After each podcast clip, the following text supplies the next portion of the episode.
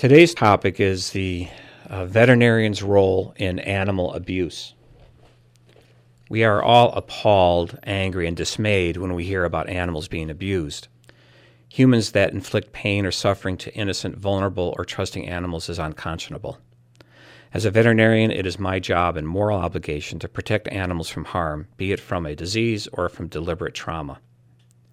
Animal abuse comes in many forms ranging from the obvious broken bones, bruising, lacerations, to the more subtle, benign neglect like keeping a dog on a short chain outside without shelter, food, or water 24 7. Ben, my border collie, was a rescue dog. For the first year of his life, he was kept in a small kennel with no contact with people or exercise. This was more than simply benign neglect, it was an active, deliberate act of cruelty.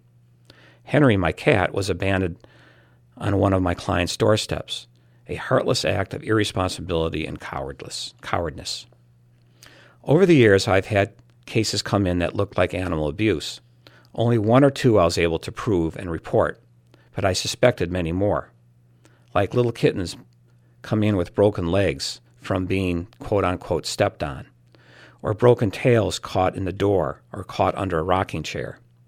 Family members would bring in the injured, injured pet and be vague on the history or lie and the actual abuser would bring in the pet and feign no knowledge of what happened.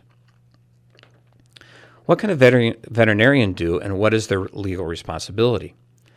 Animal abuse comes under state laws, so each state has their own definition what abuse is. This makes it hard for the practitioner. The veterinarian is not responsible for charging the person with abuse. However, the vet is held accountable for reporting the incident to state authorities to determine if abuse occurred and if any crime has been committed.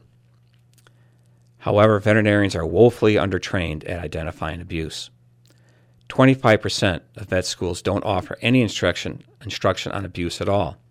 The other 75% of vet schools give vet students an average of 60, 76 minutes of class time.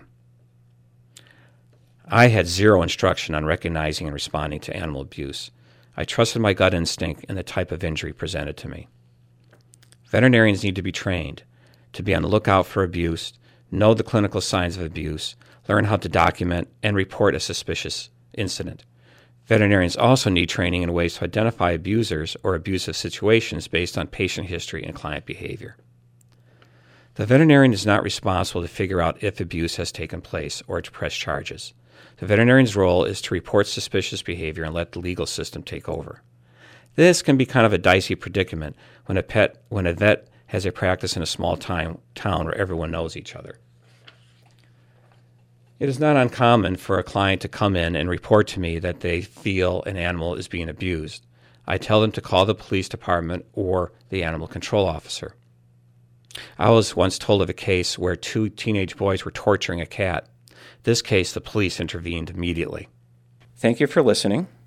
This is Dr. John Hunt for Pet Sounds, giving you concise answers to common pet related questions at WERU.